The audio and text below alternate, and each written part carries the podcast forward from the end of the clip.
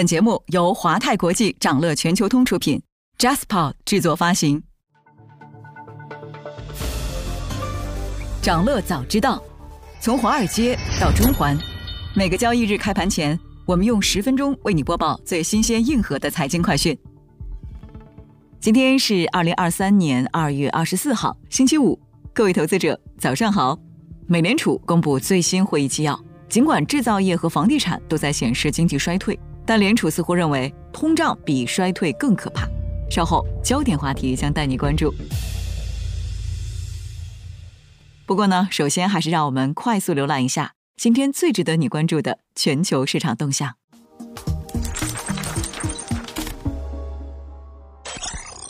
港股三大指数涨跌不一，千亿巨头遭机构沽空。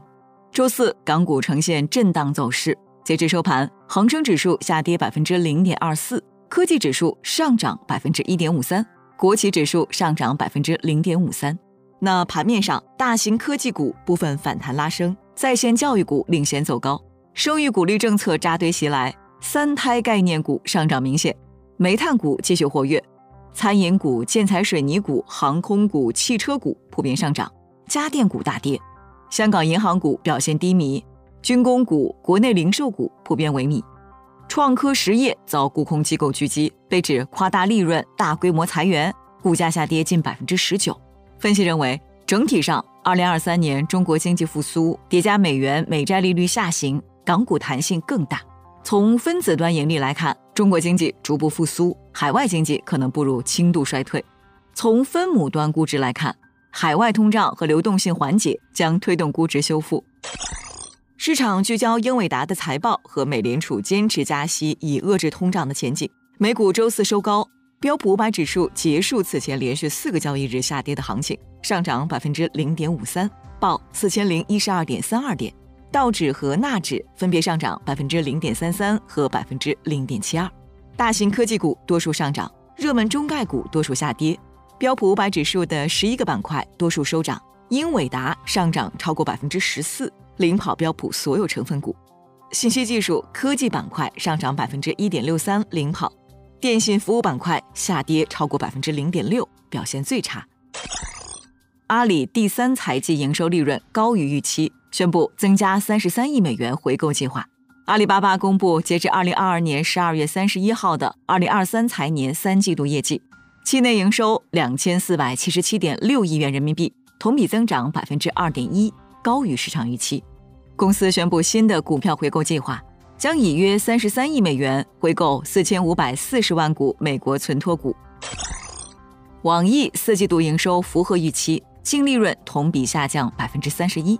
网易发布二零二二年未经审计的第四季度和全年财报，财报显示公司第四季度营收二百五十四亿元，同比增长百分之四，符合市场预期；净利润为三十九点五亿元，同比下降百分之三十一。二零二二年全年净利润二百零三点四亿元，全年研发投入超过一百五十亿元，营收占比百分之十五点六，其中第四季度研发投入四十一亿元，创下历史新高。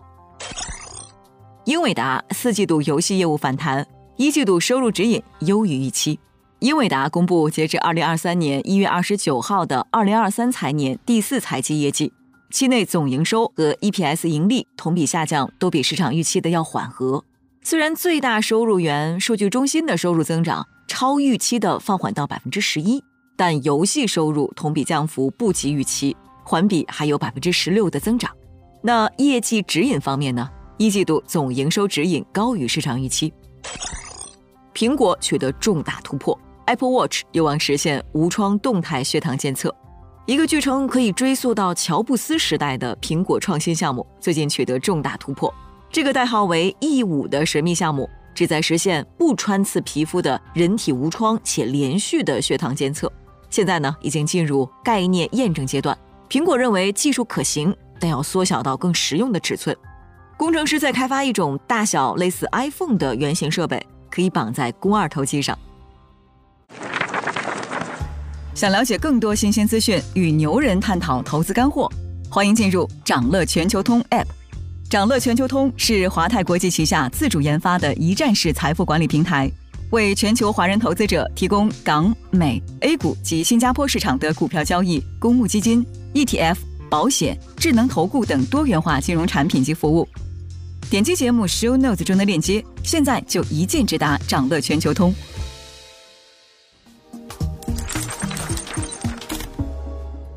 您正在收听的是掌乐全球通早间资讯播客节目《掌乐早知道》。在快速浏览了今天盘前最重要的市场动向后，我们进入今天的焦点话题。每期节目我们会挑选一个全球最值得中国投资者关注的热点事件，为你从更多视角拆解它可能对市场带来的影响。今天啊，我们关注的是美联储公布的最新会议纪要。那尽管制造业、房地产和收益率曲线都在显示经济衰退，但联储似乎认为通胀比衰退更可怕。美联储公布的最新会议纪要显示，联储官员大多支持进一步放缓加息，认为放慢速度是平衡紧缩过度和紧缩不足的最佳方式。会后，美联储宣布决定连续第二次放慢加息，并暗示还要加息。不同于前一次会议纪要的是，这次利率指引称。判断未来加息程度时，要考虑到加息影响的滞后性等一系列因素；而上一次说的是判断未来加息速度时，要考虑到这些因素，并且这次会议纪要在重申通胀仍然比较高的时候，新增了通胀已经一定程度上缓和的说辞。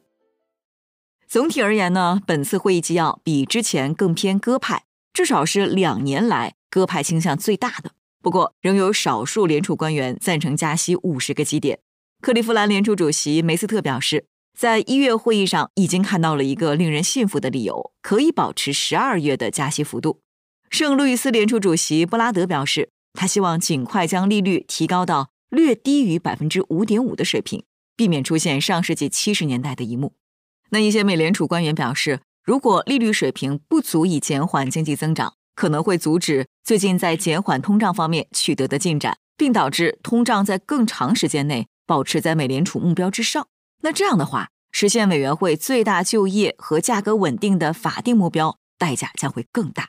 在讨论政策前景时，纪要提到，联储坚定致力于让通胀回落到百分之二。多名与会者认为，如果事实证明政策立场的限制性不足，可能会使最近缓和通胀压力取得的进展戛然而止，并构成通胀预期脱钩的风险。那在介绍经济前景时，美联储工作人员预计。到二零二五年以前，美国的通胀率都不会回落到百分之二。在美国国内，多种因素可能带来通胀上行的风险，比如价格压力可能比预期的更持久，劳动力市场紧张的时间比预期的长，还有一些国外的因素，比如中国防疫政策优化和俄乌冲突持续。会议纪要暗示，相比经济放缓或陷入衰退，美联储更担心通胀长期处于高位的风险。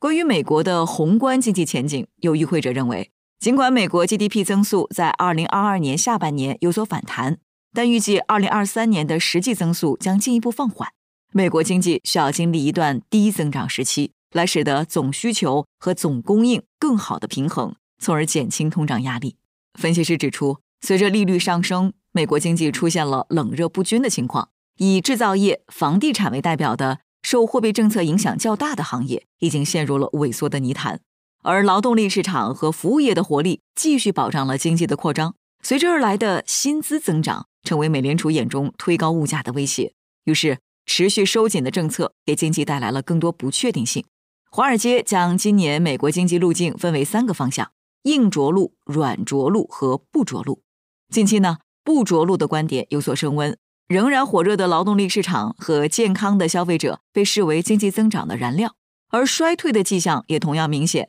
收益率曲线进一步倒挂，以及美联储的衰退模型都让市场感到紧张。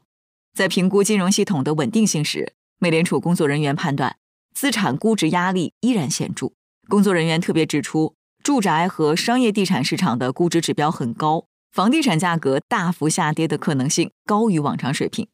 此外，虽然过去一年股价下跌，但标普五百成分股公司的远期市盈率仍然高于中位数。公司债券和杠杆贷款的估值压力有所缓解，因为这两个市场的利差都已经在接近近期低点的位置开始回升。美联储官员评估了金融系统在加息周期中的表现，认为商业房地产、非银行金融公司以及作为全球信贷体系支柱的美国国债市场，在有序运行等方面存在潜在的漏洞。